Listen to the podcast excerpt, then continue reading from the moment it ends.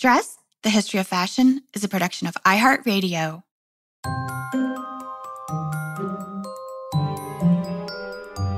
With over 7 billion people in the world, we all have one thing in common.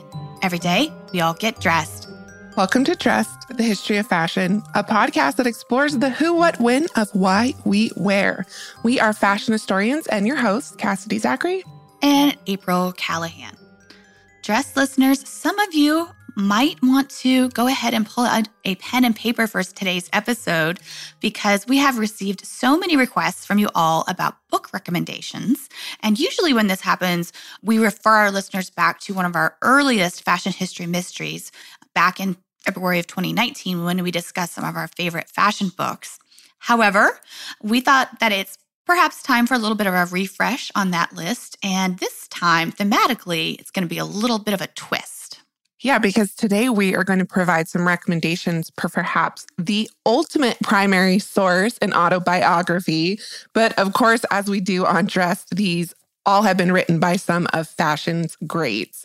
And we do want to say that our recommendations today are in no way, of course, comprehensive in terms of who has and has not written an autobiography or a memoir because of the copious number of fashion memoirs out there. So we've limited our list to fashion designers, editors, and a few fashion photographers. Yes, and and there is a lot more out there to say, especially if you want to throw in the modeling and beauty industries. So many more memoirs and autobiographies from that industry.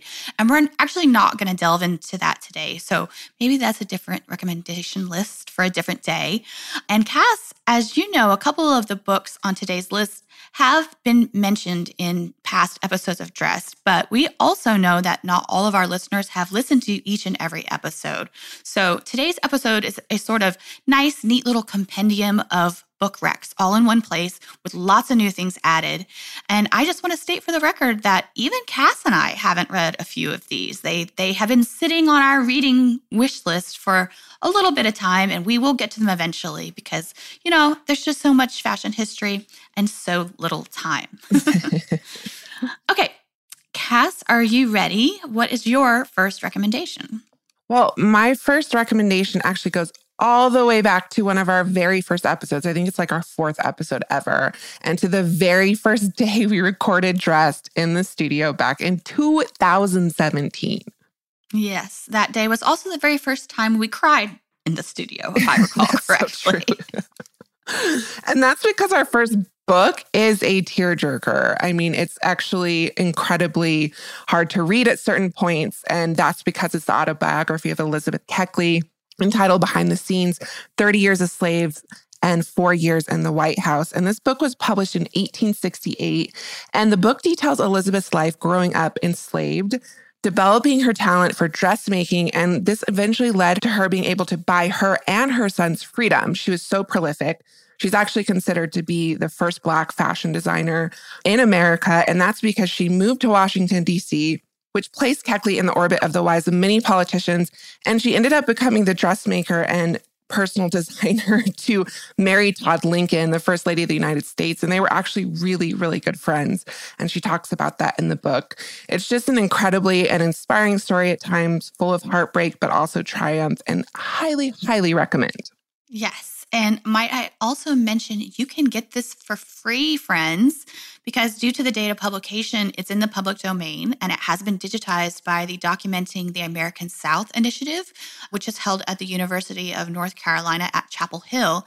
So you can just do a simple search for the title of the book, which is again behind the scenes 30 years a slave and four years in the White House. And that link at the University of North Carolina at Chapel Hill will come right up.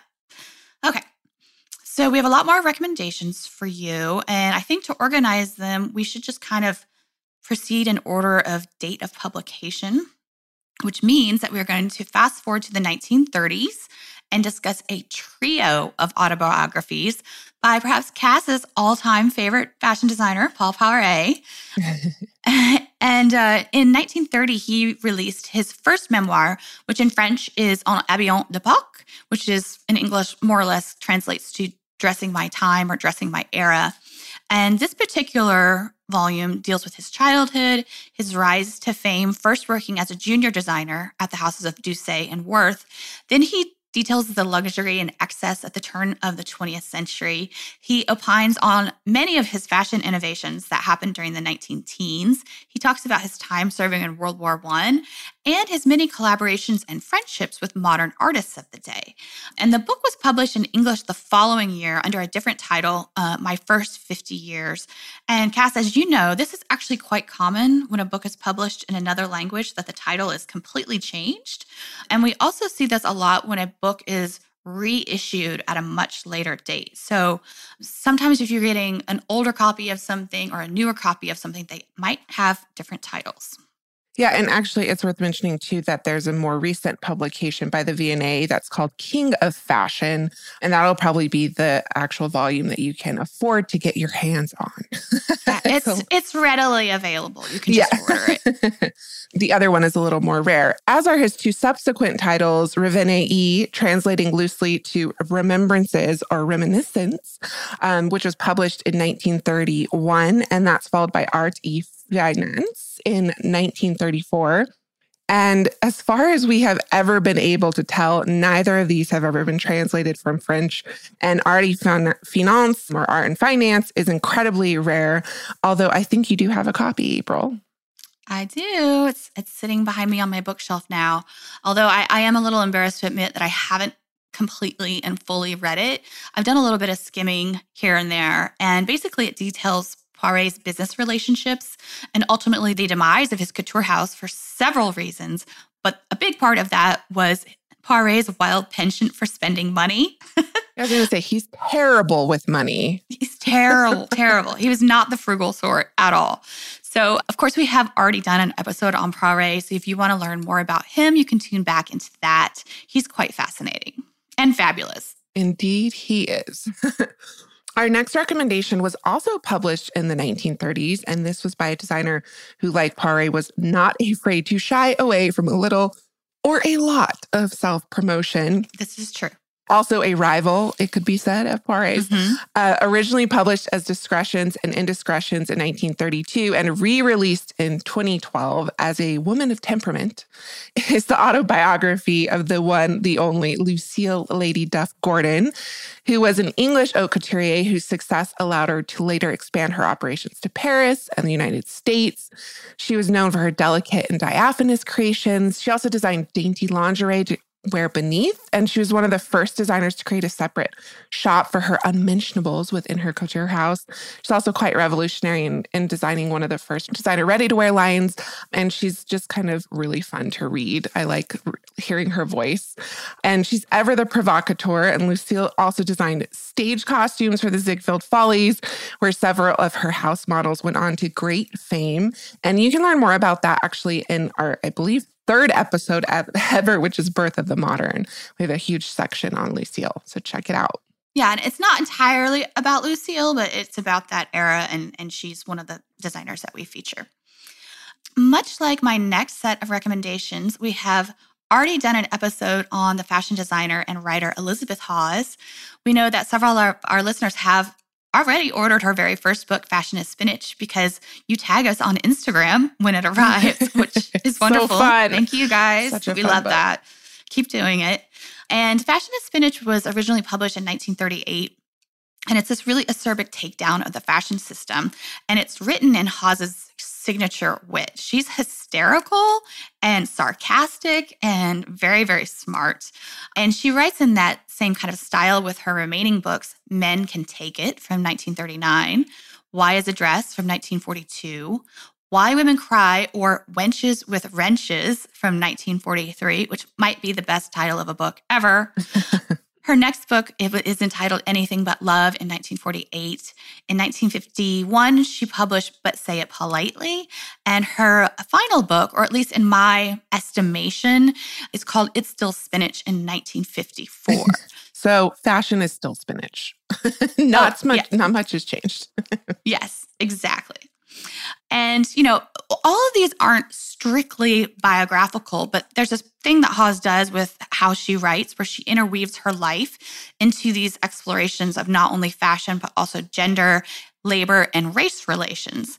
And she was an incredibly prolific writer who also contributed columns to numerous magazines and newspapers. And one of the reasons for this is she was one of the first American fashion designers to become somewhat of a household name. So people were constantly seeking out her opinion. And when I said just now that I think those are her books in my estimation.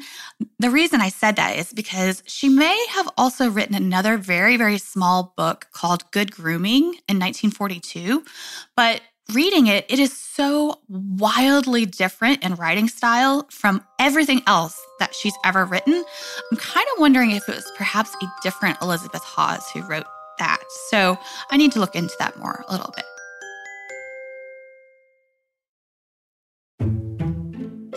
What's next, Cass? Well, for any of our listeners who are either milliners or fans of millinery, we recommend Talking Through My Hats, which was published in 1946. This was written by Lily Daché, who's considered one of the great American milliners. And it details her childhood and her millinery training in France, and how after coming to the US to live with relatives, she built her business in New York City starting in the 1920s Ultimately, she became one of the most famous milliners of the subsequent decades, and she expanded her offerings into clothing and other accessories after World War II. She had her own signature scent and cosmetic line. Uh, her story has been called a rags to riches tale and is ultimately also the tale of a very successful American businesswoman. So check it out. Yeah, born in France, but considered a quote unquote American designer because that's where she worked. Another woman who is wildly successful in business wrote our next recommendation, Shocking Life, which was published in 1954. And we are, of course, talking about one of my all time favorite fashion designers, Elsa Schiaparelli. She didn't come into working in fashion until a little bit later in life when she was in her 30s. And it was really at the suggestion by none other than da, da, da, Paul Poiret because they were friends. And Shocking Life relates the story of her life growing up in Italy originally, moving to America with her philandering husband, and the struggles of being a single mother to her daughter Gogo, who contracted polio. In 1922, the pair moved to Paris, and it was there that Elsa blossomed befriending the fashion and art set. And by the 1930s, she was considered one of the most successful couturiers on the Rue de la Paix. And you can learn more on her by returning returning to our episode on Schiaparelli, as well as a separate episode on the history of the Rue de la Paix, which is, of course, the epicenter of haute couture during the 19th and very, very early 20th centuries. Yeah, and in those episodes, you'll learn that the couture house today occupies um, her couture house that she moved to in the 1930s. So it's so cool that that lineage still exists today. Mm-hmm, which is in the Place Vendôme, just right around the corner. Yes, yes, yes. And next up, we have English couturier Norman Hartnell, who penned our next recommendation, Silver and Gold, which was published in 1955. April, I have actually not read this memoir. Have you? I cannot say that I have either, but I'm sure it's quite fascinating given the fact that Hartnell was a favorite couturier to the English royal family. Yes, absolutely. So check it out if that's something that piques your interest. Um, and actually, the following year, and only a year before his premature death, our next recommendation was authored by Christian Dior, released in 1956 in French. Christian Dior et moi was later translated to English and entitled Dior by Dior. And don't worry, dress listeners, you can still get your hands on a copy as it was republished again in 2007 by the Victoria and Albert Museum. And it's just a wondrous and charming read. We can't say enough about being engrossed in the world of young Christian. He really takes us on a journey, him growing up in Normandy, his obsession with the gardens and flowers tended by his mother, we learn about his history, which gives us very interesting insight into the aesthetics of the House of Dior, which are still very much present in Dior's creations to this very day. And we also quite recently touched on this in our episodes on Christian's sister Catherine or Catherine and their relationship when we were joined by Justine Picardie, who authored the book Miss Dior, A Story of Courage and Couture. Next up, one of my all time favorite fashion autobiographies. And this might be lesser known to even some of our fashion historian listeners out there, and that is In My Fashion by Bettina Ballard.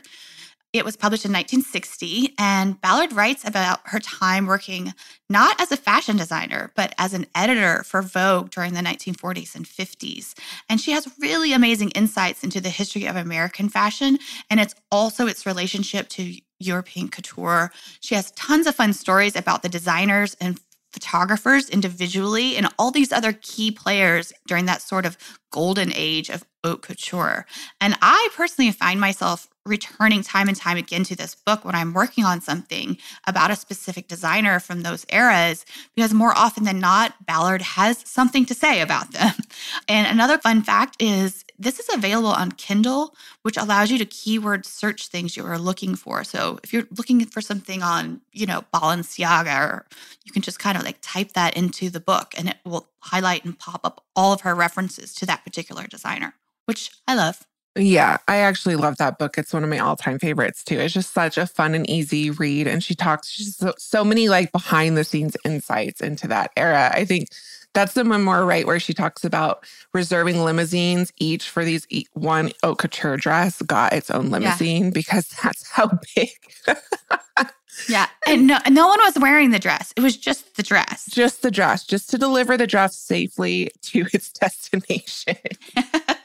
1960s seems to have been quite the year for lady power players in the fashion industry releasing their memoirs because this is also the year that Jeanette Spanier published It Isn't All Mink.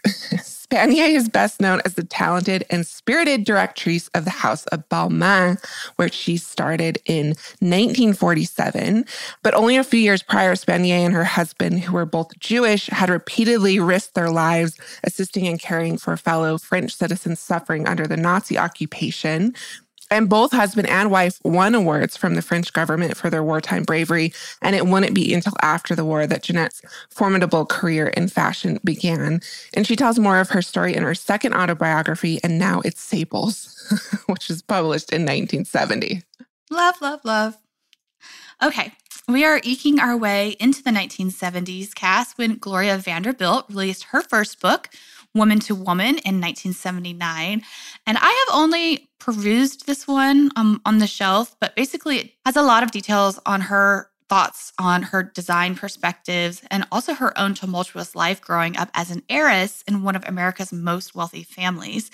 Vanderbilt is, of course, known as one of the first designers to really kind of launch designer denim, and her blue jeans were insanely popular in the 1970s and the 1980s and rather expensive for the time as well. But Vanderbilt followed up on that book with a second autobiography, Once Upon a Time, a true story in 1985. And just another fun side fact that some of our listeners might not know Cass, did you know that Vanderbilt's son is the noted American journalist Anderson Cooper? I did know that actually. And she only recently just passed away, and he did like a really mm-hmm. moving tribute. He's done a couple of really moving tributes to his mother.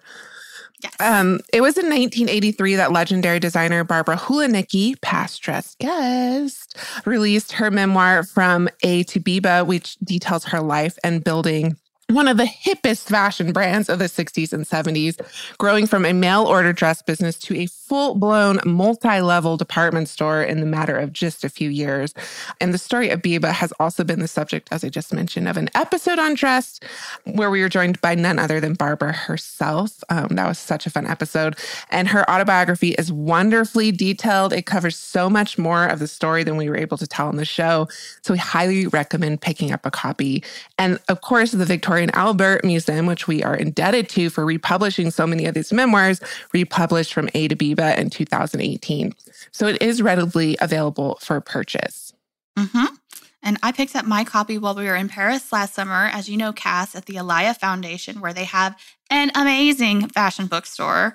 Lots of treasures in there. So if anyone happens to be in Paris anytime soon and wants to go to a very niche fashion, fashion history bookstore, head on over to the Alaïa Foundation and also check out their whatever exhibition they have up.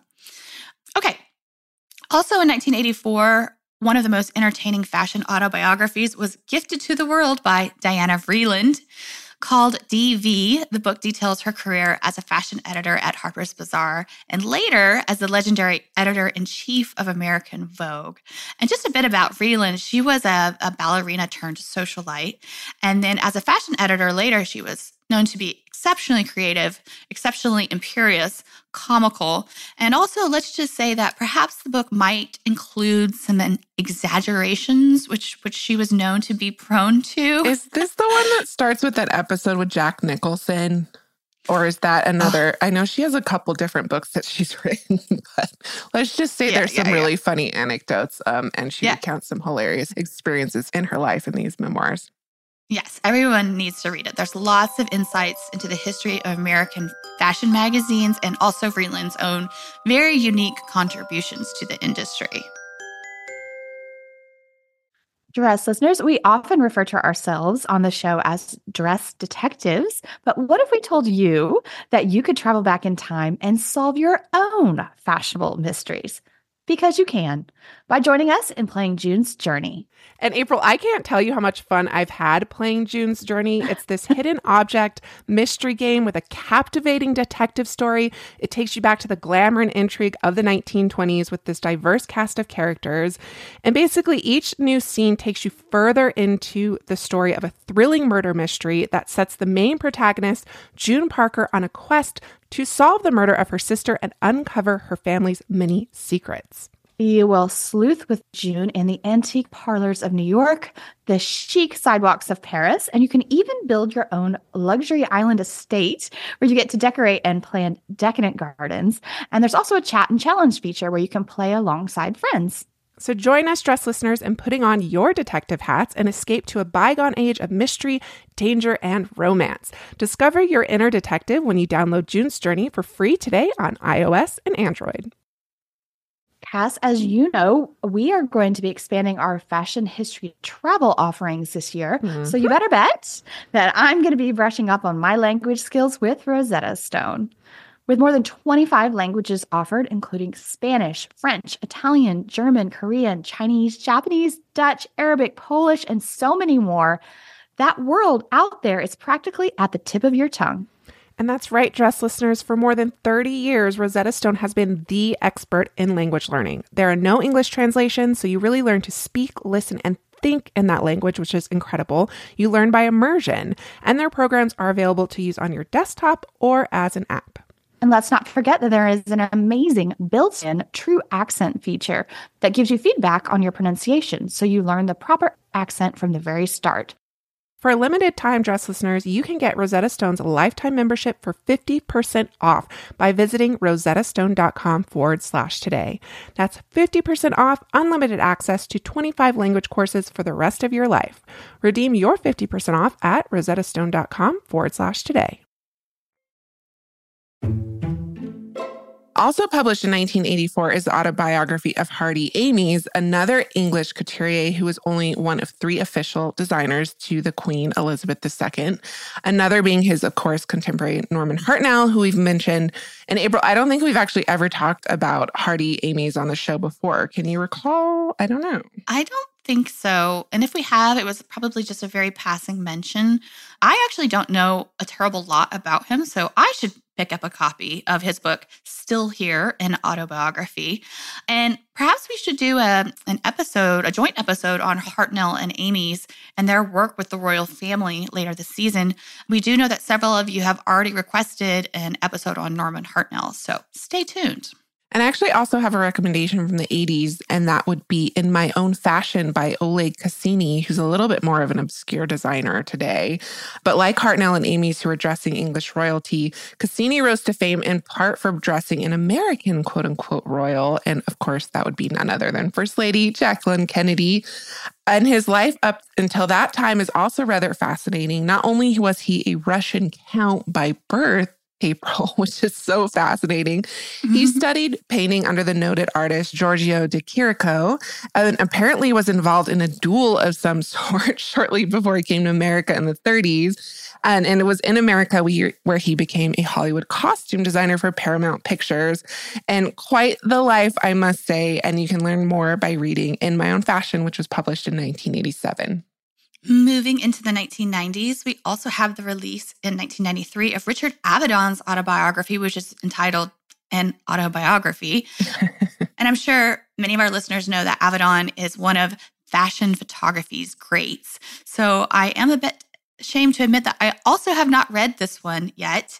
We have mentioned Avedon in episodes of, of the show, specifically the one that you did cast on the history of fashion photography, but perhaps a more in depth look into his life and career is warranted.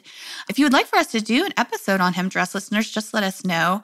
And also, likewise, with fashion photographer Helmut Newton, who released his autobiography simply entitled Autobiography in 2002. So back to the 1990s.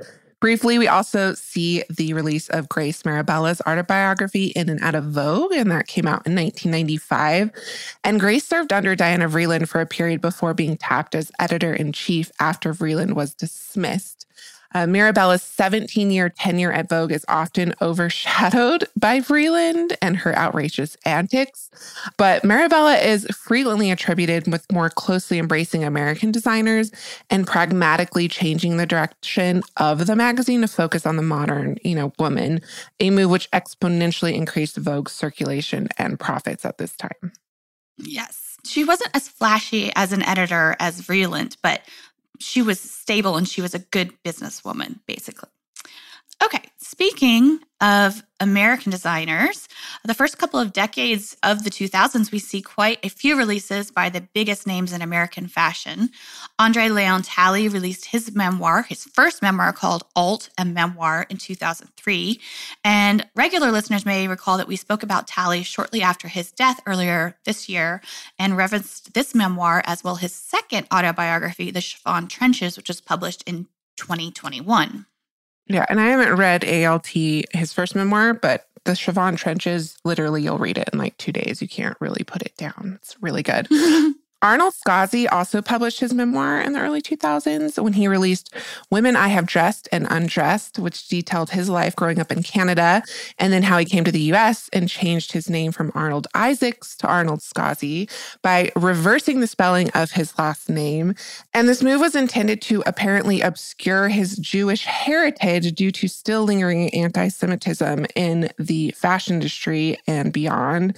And Scaasi would go on to dress legions of high profile women women and was a favorite of more than one First Lady of the US. And actually, you, April, just talked about it on your Oscar episode because he designed that incredibly see through um, ensemble for Barbra Streisand for the Oscars. One of the most memorable moments in Oscar fashion history.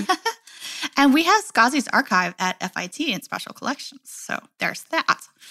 More American fashion coming in hot, friends, in the next few years with autobiographical releases from Bill Blass in 2002. Uh, the title of that volume is Bare Blass, which is a very cute kind of tongue in cheek turn on his name. Also, the simply titled Grace, a memoir from fashion model turned Vogue creative director Grace Coddington. And again, Cass, I have to fess up that I have not read either of these either, but that is only yet that they are they are on the pending list. Yes. And actually, Grace, of course, is British, but is one of the powerhouses at Vogue, American Vogue magazine with Anna Wintour. And I have read that one and I highly, highly recommend it. Again, mm-hmm. I mean, you can just eat these, all of these memoirs up. They're just so easy and fun to read um, and so much insight into, you know, that behind the scenes tidbits that we all want to know about.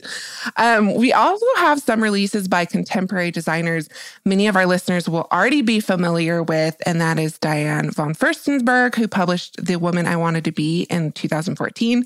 And then, of course, Isaac Mizrahi's I Am came out in 2019, as did Dapper Dan's Made in Harlem, a memoir. And I am still gunning to get Dap on the show one day, Cass. So maybe we ha- we should save his story for a different day. But if you personally can't wait, dress listeners, Dapper Dan's memoir is absolutely captivating. It's one of my very favorite fashion books that I've read in a long time. So highly, highly, highly recommend that. Oh, and also he just did a collaboration with Gap that sold out in like a matter of minutes. And I snagged one of the DAP sweatshirts. So instead of Gap, it's DAP. Um, yeah, so I'm very excited. Apparently, they're not arriving till the summertime. So, yes, you will see that on my Instagram next fall. Okay, most recently, both Betsey Johnson and Norma Kamali have released their autobiographies. Betsey is just called Betsey, a memoir, and Norma's is entitled Norma Kamali, I Am Invincible. And we were so pleased that Norma actually joined us last year to chat with us upon the release of the book. So you can check out that two part episode with her. of course, she is another of American fashion's living legend. And I still have Norma pieces that I bought like more than 15 years ago that I still wear. And in fact, I wore one of them just last week. And that brings us up to the present day, which I think means does it for us today, Dress listeners. I'm not really sure if there's any impending memoirs that are yet to come out, but we will let you know when they do. That does it for us today, Dress listeners. May you consider how your wardrobe figures into your own autobiography next time you get dressed. Dress listeners, we expect that some of your stacks of books on your nightstand for bedtime reading will be growing in the near future thanks to this episode. And if so, please send us a pic and tag us on Instagram at dress underscore podcast, which is where we post images accompanying each week's episode. And we're also going to do a post about these books so you have them if you want to purchase them. And we always love hearing from you, so you can DM us there or also shoot us an email on dress at iheartmedia.com. Thank you, as always, to our producers, Casey Pegram, Holly Fry, and everyone else at iHeartRadio that makes the show possible each and every week. We will catch you next Tuesday with more Dressed.